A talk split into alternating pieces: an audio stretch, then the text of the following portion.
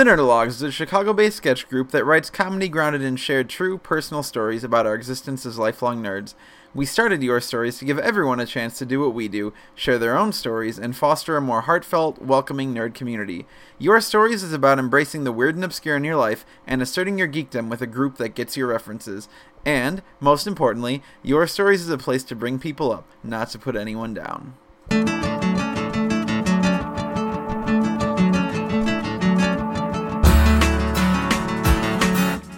Everyone, this is Eric Garneau, and you're listening to part two of the Nerdologue Present Your Stories June podcast, featuring the theme of Journey. Lots of talented, funny, and super cool people had stories to share with us this month about their own journeys, and this is an extra special episode for me, uh, as you will hear if you get to the end of it. So, holding on the funny this time, we've got theater producer Eric Parsons and a very special visit from literary and wrestling icon Stone Cold Jane Austen. Plus, we have actresses Allison MacWilliams Brooks and Lauren Rodriguez getting serious with some heartfelt tales, and I do as well at the end, so that's something. Uh, there's also music from Dwight Hassler, special guest Marnie Thompson, and me, and at the end of the episode, I play my favorite song for you guys. So, uh, if you enjoy your stories, hey, why not come to one? Our next recording is Sunday, June 16th at the Public House Theater in Chicago, 3914 North Clark. It starts at 7 and, as always, is free to attend. The theme of the month is indie. So, if that makes you think of a story or something else you want to share, hey, come and share it and maybe get on this podcast. Uh, sign up infos on our Facebook event, which you can find by searching the Nerdologues on Facebook or going to our website at www.nerdologues.com. So here's my usual plug that if you enjoy the show and want to help support us, you can toss us a few bucks via pay, uh, PayPal on the podcast homepage, which is yourstories.podbean.com, to help cover things like web hosting. Uh, we'd very much appreciate it. But What we appreciate more is everyone who listens to us at all. So hey, thanks again, and we'll see you soon.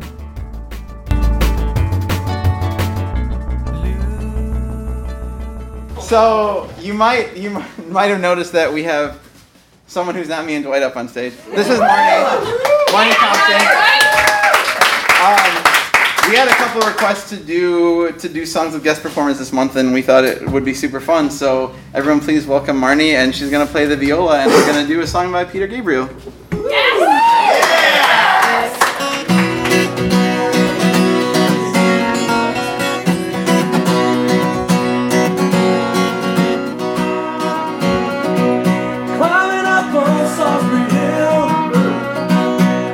See the city light.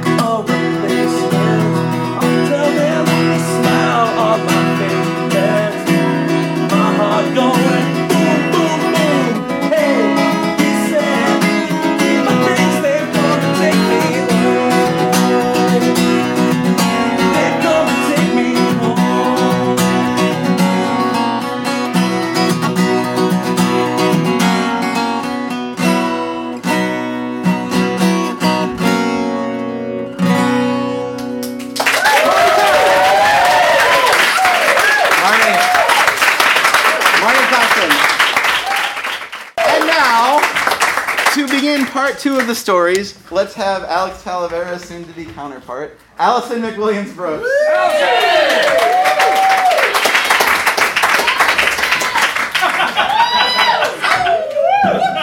For the record, I like Western Europe.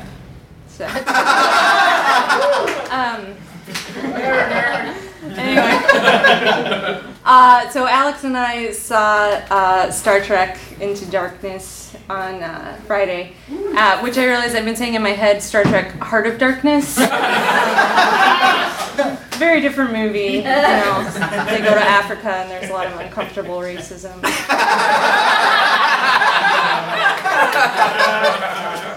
probably, more Sisko. Um, but, um, but the first thing I thought when uh, I saw it was just like, I bet my dad really liked this movie. Um, because my dad and I uh, both really love Star Trek. Um, Next Gen is our personal favorites, um, but you know we appreciate the other um, series as well. But my dad and I have had a really interesting um, life together. Do you guys remember um, in Calvin and Hobbes when there was this one time like Calvin's dad punished him and Hobbes, and they decided to start their own comic strip called Dopey Dad? my dad is definitely a Dopey Dad candidate. Um, he's just a pretty big dork. Um, he's a huge uh, bluegrass and folk uh, music uh, aficionado. He owns like 15 or 16 different instruments and really great. Um, he's a really great guy, but uh, super dopey. And um, unfortunately for him, uh, he wanted one son. he got five daughters. so I'm, I'm the youngest of, of five girls, and um, you know, like a lot of guys, like when their babies are born or whatever, they go out and like buy cigars or they buy a nice bracelet for their wife, which I've recently learned is called a push present, oh. which is oh. such a gross term. um, but my dad bought himself a vasectomy. Uh, um, so uh, yeah. So once I found out that my dad had really like just wanted a, a boy um, I decided it was going to be like my personal project to be the son he never had, and I was to be like a really good son. Um, so we like played catch together, and he tried to teach me how to fix cars. Most of that didn't stick very well, including the catching of things. but uh, but something we really bonded over was watching Star Trek Next Generation together, um, which like no one else in my family really liked. I am amazed because my sisters are super nerdy people at the heart of it all, um, but they're they're not as into like sci-fi fantasy as I would expect. Um, so my dad watched Star Trek, and uh, we weren't really allowed to watch TV when I was a kid. But I think my mom saw like my desperate attempts to bond with my father and was like, oh, all right, whatever.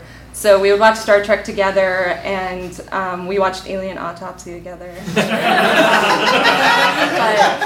but, I really like. We both just loved the concept of next gen. Like we we both really connected with Picard, and I was in love with Jonathan Frakes. Um, and my dad was actually the person who had to break the news to me that I was not going to be able to grow a beard. Um, I, as precocious of a child as I was, I didn't get that. Um, that girls didn't really do do that. Um, so it was a difficult conversation, but he handled it well. Um, but then, like, kind of as as the years went on, um, and we kind of grew further apart. My parents got divorced uh, when I was in sixth grade, the sixth grade. Sorry. Um, we still would like talk about Star Trek a lot and about the ideas behind the Star Trek universe and like the concept of striking out and finding your own path but but doing it with people who are like-minded individuals and um, and we started like kind of sharing other like secret nerd things that we liked with each other. Um, unbeknownst to my mom, my dad had installed Doom 2 on our first family word processor. And unbeknownst to my dad, I cracked his password. Um, so he didn't know this, but it was another special thing that we shared that we both surreptitiously played Doom 2. Um, and then as, as I got older and was more of an into my adult years, uh, he introduced me to Doctor Who, and I introduced him to Firefly, and then eventually like the whole Whedon verse. Um, and it was like a cool, kind of special thing that I got to share with him um, that none of my other sisters really have with him. And uh, I've always kind of treasured that. And like I look at Star Trek Next Generation very fondly and Star Trek in general as like a great way for me and my dad to bond as father and son. Um, and now, uh, about a week and a half ago, um, my dad was diagnosed with um, posterior cortical atrophy, which means that his brain is shrinking, which is a very difficult physical concept to wrap my mind around. Um, but it, it's uh, probably caused by Alzheimer's. That's like the most common cause of PCA.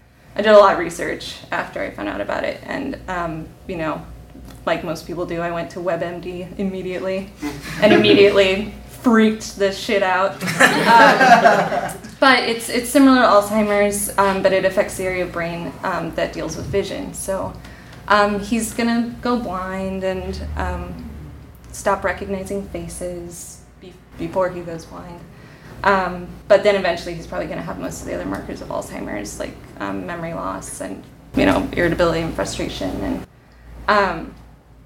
so I get to see him next weekend, which is great because we're getting married, and I'm really happy that um, this is a slow kind of disease. So um, I'm glad that we get to share like this big important event together, and that I'm still going to have some like really good years with him. Um, and then they're going to get harder, and that's going to be challenging. Um, but what I'm really still happy about is that like even in like 10 years, if he doesn't know who I am anymore, um, and we can't really bond as like father and daughter necessarily, we can still just be Star Trek fans together, and that can still be like our special thing that we share. And uh, even if he doesn't know that we've always shared it, it can still be like a new kind of journey that we take together.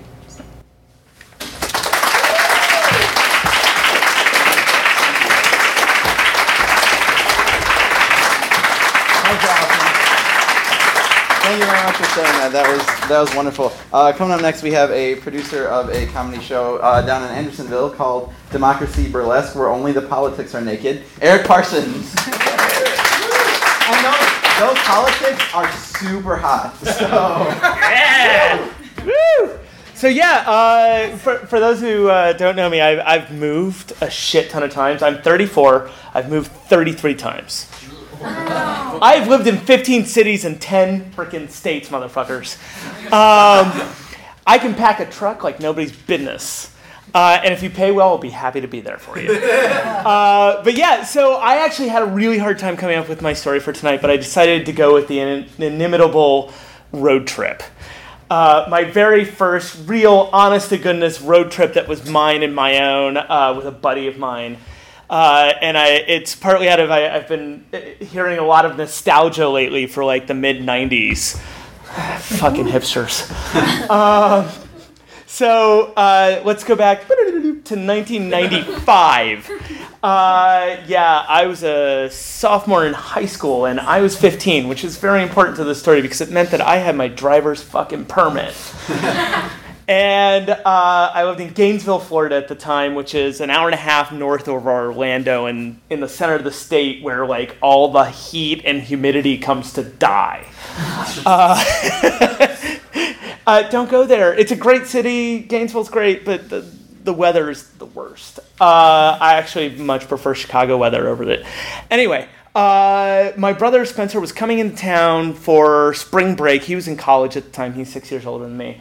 And uh, my parents were out of town. They were at a convention like until late that night, Sunday night. It's Sunday and Sunday night. My parents are out of town until 9 p.m. or so, and he's coming in on a plane at like 1.30 in the afternoon. And so I have a car, but I only have a permit. But I have a friend. My friend Mike has a driver's license. So we get it in our heads. We're like, hey, mom and dad, we got this. We're going to go pick Spencer up at the airport. It's only an hour and a half away. It's one highway. We'll be there and back. It'll be awesome. So my parents leave us with a credit card to buy gasoline and I think like $10 in cash for food. Uh, maybe, maybe, yeah, I think it was like 10 bucks. So my friend Mike and I get together Sunday morning. We skip church. Yeah, fuck church. Uh, we hop in the car and uh, we go around the city. And we, we run a couple, you know, around town and we run a couple of our own little errands because, yeah, we have a car. We can go. And so uh, we go and get we, we get some food, and then we we head out like right about time, you know, to head out to go get him. It's an hour and a half trip. We get we're rolling down 75, listening to Queen and you know Bohemian Rhapsody's playing like nobody's business, and we're having a great time. And then we stop. There is road construction or some shit, and we literally sat on 75 for 45 fucking minutes. And I'm sitting there going, oh my God, my brother's gonna be so pissed. No, he wasn't. Because when we finally get to the airport, he's not there. He had flown in uh, from Atlanta, which was his connecting flight, and apparently his friends who lived in Melbourne, which is like half an hour away, had come to get him and have him hang out with them for the evening, unbeknownst to me. Apparently, I find out in retrospect, there's a message on the answering machine, but I didn't know that. So we're there at the airport for three hours trying to get security, etc. And I'm like, I'm 15 and I'm here to pick up my brother, and I have no idea what the. How do we find him? Is he on the plane? And I don't know if you know this, but uh, the, the assistance level of the people at the counter at airlines has not improved. so imagine how much trouble you have now. Just same thing. The only difference was his friends had no problem getting him because apparently they had thought that he gave them the wrong time. He told them the time that he was leaving Atlanta. So they were there an hour and a half early, and we were there an hour and a half late. So they get in, out, and they could go right up to the to the boarding to the. You could go right there to the gate. Gate. That's the word I'm looking for. You can't do that anymore. And so in, out, gone. Uh, and so my friend and I, after three hours, finally give up, and we've. Uh, I had a calling card at the time. Killed the calling card. I have no calling card anymore. No minutes left. I have a credit card and no cash because we blew that on Taco Bell. Um, so we're traveling back home, and we've left messages with both my friend's parents and my parents. My parents still aren't back. They're supposed to get back in the evening. And we're driving down the road, and we're like, we had not eaten since 11 a.m., and it's like 5. And we're like, we, we're going to gnaw our arms off. So we're like, okay, we got to get food. Now, this is 1995, and you cannot use plastic to buy food outside of like a hotel. So we end up finding like a Hilton in order to like go to their restaurant and order a pizza which should take maybe what 15 20 minutes like a new york style pizza. This is not deep dish motherfuckers. This is just dough with shit on it. Like come on. Like if domino's can get a pizza to my ha- to my house in half an hour then by golly you can get one to my table in 15 minutes right? Uh-uh. Took them 50 fucking minutes to an hour to get the to get this pizza to us. Apparently they sent out to Italy to get the dough. I don't know what happened. and so here we are now, uh, eight seven hours into our one and a half hour trip. and we're on our way back. And my friend Mike is exhausted and falls asleep. And I'm driving, and I'm the one with the permit, but he's got the license. And I'm like driving, blow out the front tire. like half an hour down the road towards towards home. Mind you, this whole time going, where the fuck's my brother? I don't know where he is. I'm gonna be in trouble. My parents are gonna come home and they're gonna be like, "Where's your brother?" And I'm gonna be like, "I don't know." Uh, and the car like does a 360 and ends up in the like what we call swales down there. It's like this like grassy, mucky sewer swamp area. And of course i can't like i don't know how to change a tire. I've never actually i, I sort of know but i not really. And i'm trying to change it in the mud which i don't know if you've ever tried to do that. The jack doesn't work. So we're there for an hour and a state trooper shows up and is like what you guys doing? I'm like i blew out a tire. And he's like okay well maybe somebody else will be along soon and takes off. And I'm like, okay, I got this. It'll be fine, right? Uh, next thing I know, like finally, like 20 minutes later, another trooper comes up and he's like, you know, you could just drive the car up onto the the car still works, right? And I'm like, yeah. And he's like, you just drive, but you're not supposed to drive on a on a. You are in order to get it to where you can put the wheel. Oh. so I finally get the donut on. Now it says in big giant letters on it, do not drive over 45 miles an hour when you put on the spare tire. And I have a driver's permit and I'm terrified that like I'm gonna get hauled into jail when somebody realizes that I'm a 15 year old kid with a drive because so far the state troopers haven't done anything.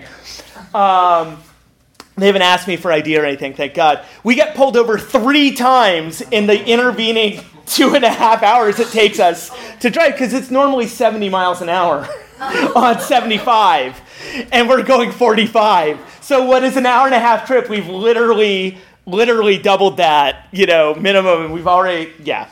So we finally get home and it turns out like eh, my parents have beaten us home.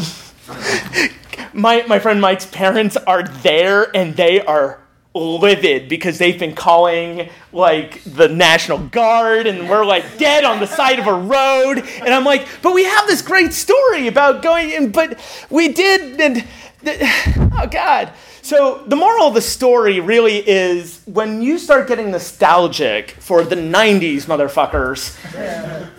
God damn it, I'm not going back without my cell phone.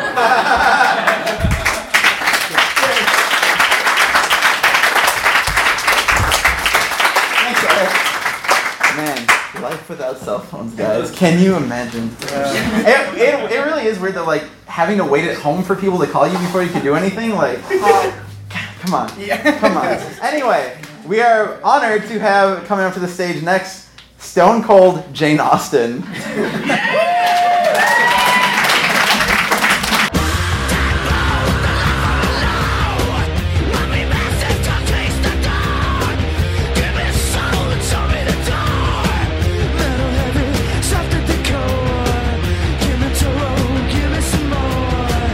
Oh shit.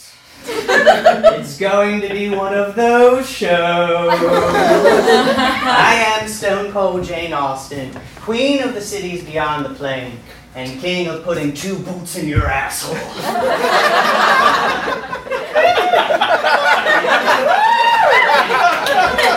my new material. I'm so excited to be doing a show for you here today, but I really must warn you that this isn't going to be your mother's lily-livered quivering show, no. This is going to be a root-tootin', patootie-bootin', Vladimir Putin kind of show. you better fasten your seatbelts, because I promise nothing if it's not a haze of trepidation, a wave of titillation, and a days of mutilation. great, great, great. We don't have too much time together, audience. So we're going to have to raise hell, and we're going to have to raise it quickly. so can I get a hell yeah? Hell yeah! Way more people than I was expecting. I like it. You guys are in for the ride. By the way, I was wondering, I mean, are these really hiding my thunder? it looks like Margaret Thatcher's bouffant hairdo down there. Not really something that you want to see on a dark alley in a dark night. Okay, uh, oh, stories. stories. Well, the pub theater, it's time to do some stories. Everyone has stories. Maybe someone's going to tell one about their cat. Or maybe about some Instagram thing that they did. You're the guys that do Instagram. Or maybe you'll tell a story about the first time you learned to make your dick do a little dance. Anyone? They love that one. okay, well maybe not. Maybe not.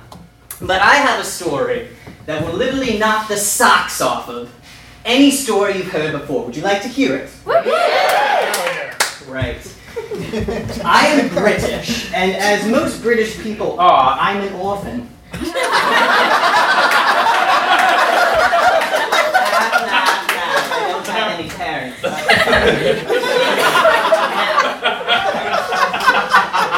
I grew up in the city of Bath, which is a, a thing that I'm going to have to take after this because we're going to have to air it out a little bit. uh, I attended the Bleak House School for Intransient Youth. And boy, was it bleak. House. That one guy loved it. Going straight to the top. They had everything, but most of all, they had books. When I was a wee little whelp, I read nothing but books, and I'm talking the real crazy, freaky shit that they don't teach in schools anymore. I'm talking Kafka, Dostoevsky, the Book of Revelations, or as I like to refer to it, the bonus features in the DVD of the Bible.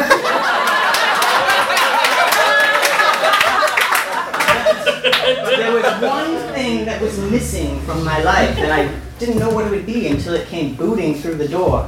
And that was a train tour by the World Wrestling Federation. Coming straight to Bleak House, and that was the first time I had ever seen pile drivers and spandex and the machismo, and I knew right then and there that I was destined to be a professional wrestler. I mean, everyone's got to have a dream, right? Ooh, silence on that one. Doesn't everyone have a dream here? Yeah! Oh, so you all have dreams then. Let's hear that. I want to be a novelist. You want to be a novelist? Yeah. Oh. I hope that's your real voice. 'cause we- What's your name? Alex. You have an incredibly high voice. But I'm a written word and no one can hear my voice. Wonderful. Alex, do me a big favor. Tell me what you've done today to fulfill your dream. That thing that burns inside you, like a little kernel of something, maybe a shot of whiskey that just gurgles in your belly until you can't get it out unless you just do your dream. What's your dream? I've had you being hired in my apartment. All of it. I mean, really, your entire apartment? well, when are you gonna do it? No, I did it today. Well, then you fulfilled your dream. I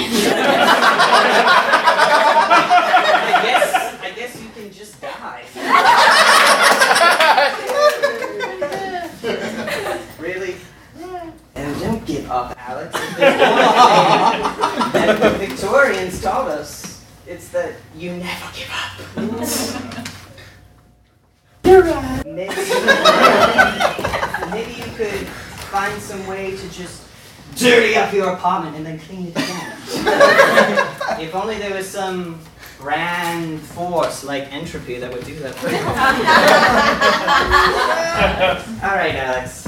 Well, the point is, after I saw this circus on a train, I Indiana Jones my way on, took it across Siberia to America, the land of Federation Wrestling. and that is where I climbed my way to the top, stunner after stunner, until I was crowned the king of all worldwide Federation Wrestling. I'm talking everything. But it wasn't enough. Alex knows what I'm talking about. you get to the top, and then you want to go a little bit further. So that's why I came to Chicago.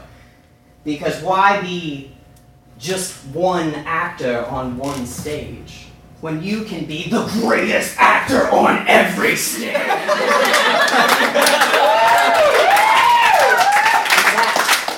is precisely what I intend to do. But before I go, I have a little bit of a gift. Claire, if you would be so kind.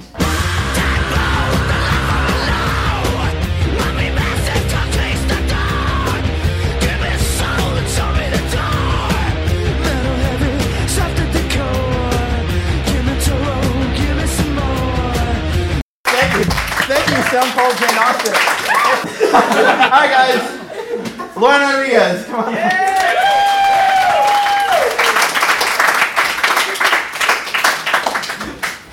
For the roses. I was actually secretly hoping I didn't have to follow. That was amazing. um, okay, so last month I talked about how much I lacked badassness, which is why the subject of journey kind of scared the shit out of me. Um, mainly because I don't have journey stories, which I think is something that happens when you kind of follow the rules your whole life. Like you don't really have that tale. Um, I also re- realized recently that at 26, this should be my first season of Friends. Like they were all 26, their first season. yes, yes, watch it again, guys. 26. Thank you, right here. Um, and I don't really have, I don't do any of the things that people on Friends do. Like, I don't have those stories.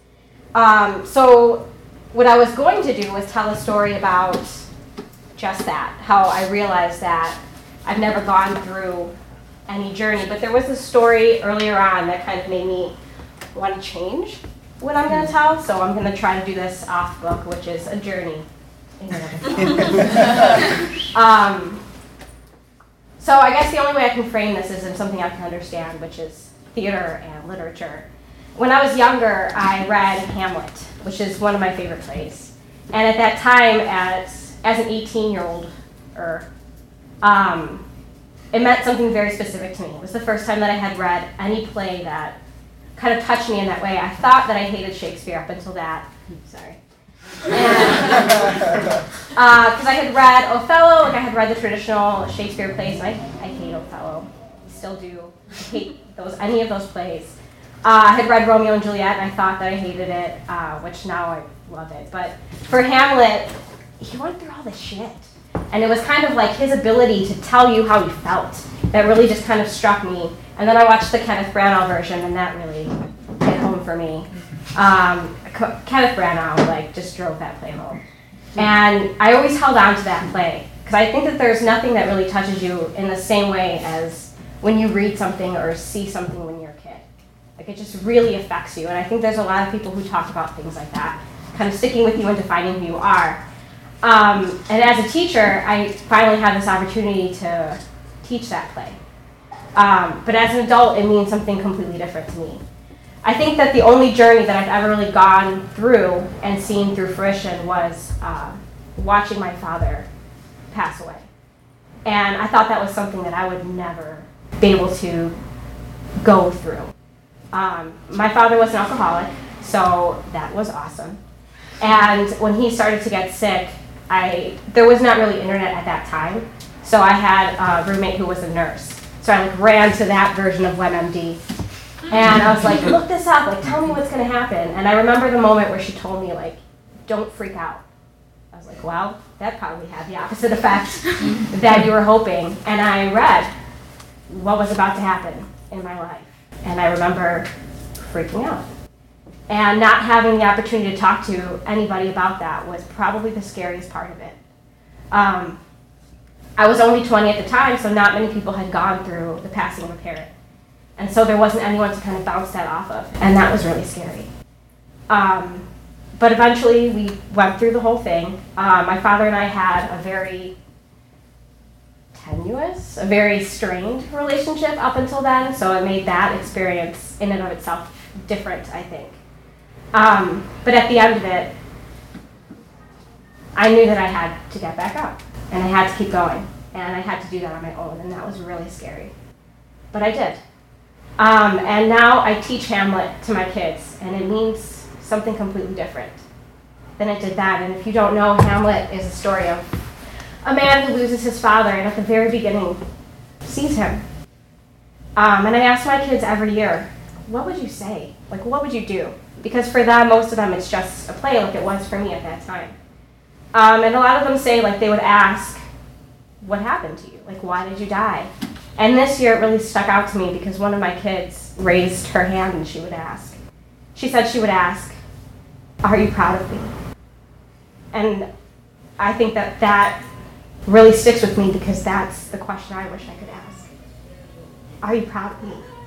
And I think that that's really what scares me when I think about not having a journey because he did. He went anywhere he wanted to go. And I could stand up here and tell you all the great things that he did or why we didn't get along, but that wouldn't be the story I wanted to tell. I think that going through something when you feel like it's on your own and going through something when it's the scariest thing and you think you know what's going to happen is really hard. But reaching the end when it isn't what you thought it was going to be and it isn't the end of the story and it's just the beginning, I think is the most important part. And if I could just be here to tell anybody that, that it isn't what you think it's going to be, and that one day you're going to be standing here and you're going to be able to help somebody else through something that they think is just going to be so scary and so hard, then really maybe, maybe that's the journey. Thank you.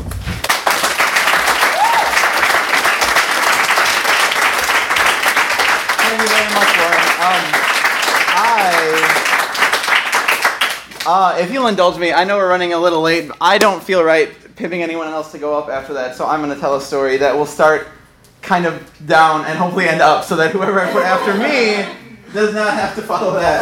But sincerely, thank you for sharing. I just don't want to make anybody else do that. So I'm going to get this guy. I'm going to get my harmonicas out. Boo! Music is dumb! I was on the fence about whether or not to tell this story, but I think because Allison and Lauren uh, were both very honest, I will go ahead and do this too. So, um, my grandma passed away four months ago. At, at during the January Your Stories. In fact, the phone was ringing to tell me that she had died while it was playing music, pre-show music. And I'm like, oh, I don't even recognize this number. Why should I answer the phone? it rang 20 more times during the show with a terrible message, and I had to bolt out of here. And it, it was funny because it was the first night in this theater, and it was a wonderful night uh, until that moment. It was like the weirdest high and low, which I think we've seen tonight. We've seen Stone Cold Jane Austen to the, the death of parents, uh, you know, highs and lows. Um, and for a long time, I lived in my grandmother's house in the suburbs. She had given it to me when she had to move into an assisted care home, and I kind of took care of it. And I mean, obviously, I spent a lot of time up here. And her passing away was kind of my impetus to like to take that journey and just be like, you know what? Why am I here anymore? Like what why do I need to stay in the suburbs? I don't. So I did some math and I found out that it actually makes a lot of fiscal sense for me to move to Chicago, even though I feel very decadent about doing it. so a few weeks ago, I got myself uh, with Danny Bass an apartment up on the north side, and I'm pretty stoked about it.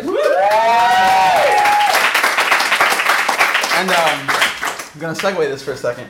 So I think I don't know if you guys are familiar with Joseph Campbell, um, but he has this kind of monomyth, which is like basically it lays out the steps that any kind of uh, typical journey will take.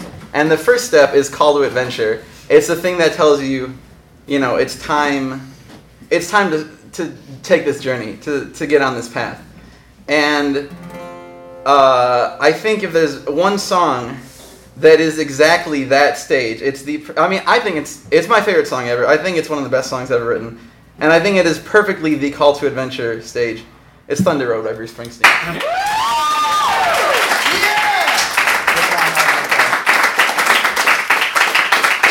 Funny side note, Dwight wanted to play this that in January, and I'm like, no, I wanna I wanna save this song for something. How weird that this came about. So I haven't played this in a, about a month, so pardon me if it's a little rusty.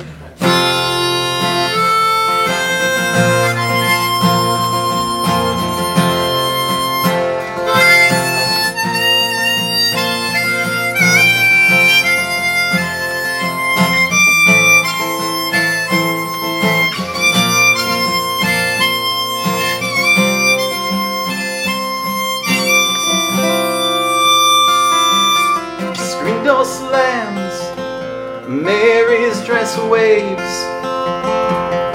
Like a vision, she dances across the porch as the radio plays. Roy Orbison singing for the lonely. Hey, that's me, and I want you only. Don't turn me home again. I just can't face myself alone again. Don't you run back inside, darling, you know just what I'm here for. So you're scared and you're thinking that maybe we aren't that young anymore. We'll show a little faith, there's magic in the night. You ain't a beauty, but hey, you're alright.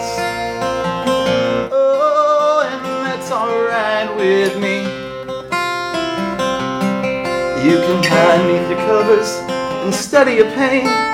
Make crosses from your lovers, throw roses in the rain. Waste your summer praying in vain for a savior to rise from these streets. Well, I'm no hero that's understood. All the redemption I can offer is beneath this dirty hood. With a chance to make it good somehow. Hey, what else can we do now? Except roll down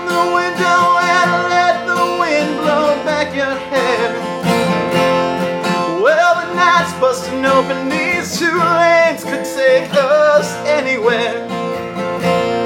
We got one last chance to make it real. To trade in these wings on some wheels. Climbing back, heaven's waiting down the tracks. No, come take my hand. We're riding out tonight to case the promised land. Oh, Thunder Road, oh, Thunder Road, Thunder Road. It's out there like a killer in the sun. I know it's late, but we can make it if we run. Oh, Thunder Road, sit tight, take hold,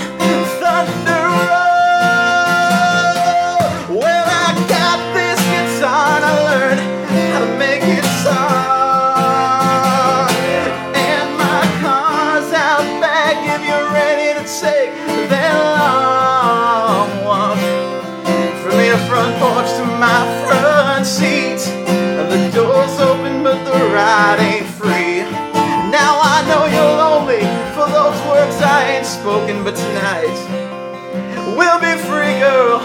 All the promises will be broken. There were ghosts in the eyes of all the boys you sent away. They haunt this dusty beach road in the skeleton frames of the burned out Chevrolets. They scream your name at night in the street. Your graduation gown lies in rags at their feet. The cool before dawn. You hear their engines roaring on. But when you get to the porch, they're gone on the wind. So Mary, climb in.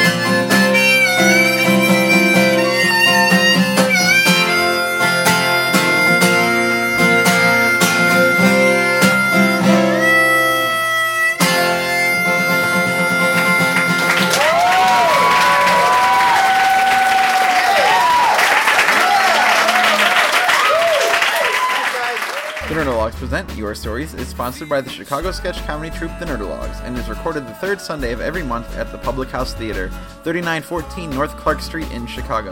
The stories you heard have been prepared and presented by the speakers on a volunteer basis. Special thanks to Sean Patrick Boyle for his help with recording. Our theme song comes from the band State Shirt. For more information on the Nerdologues, your stories, and everything else, go to www.nerdologues.com.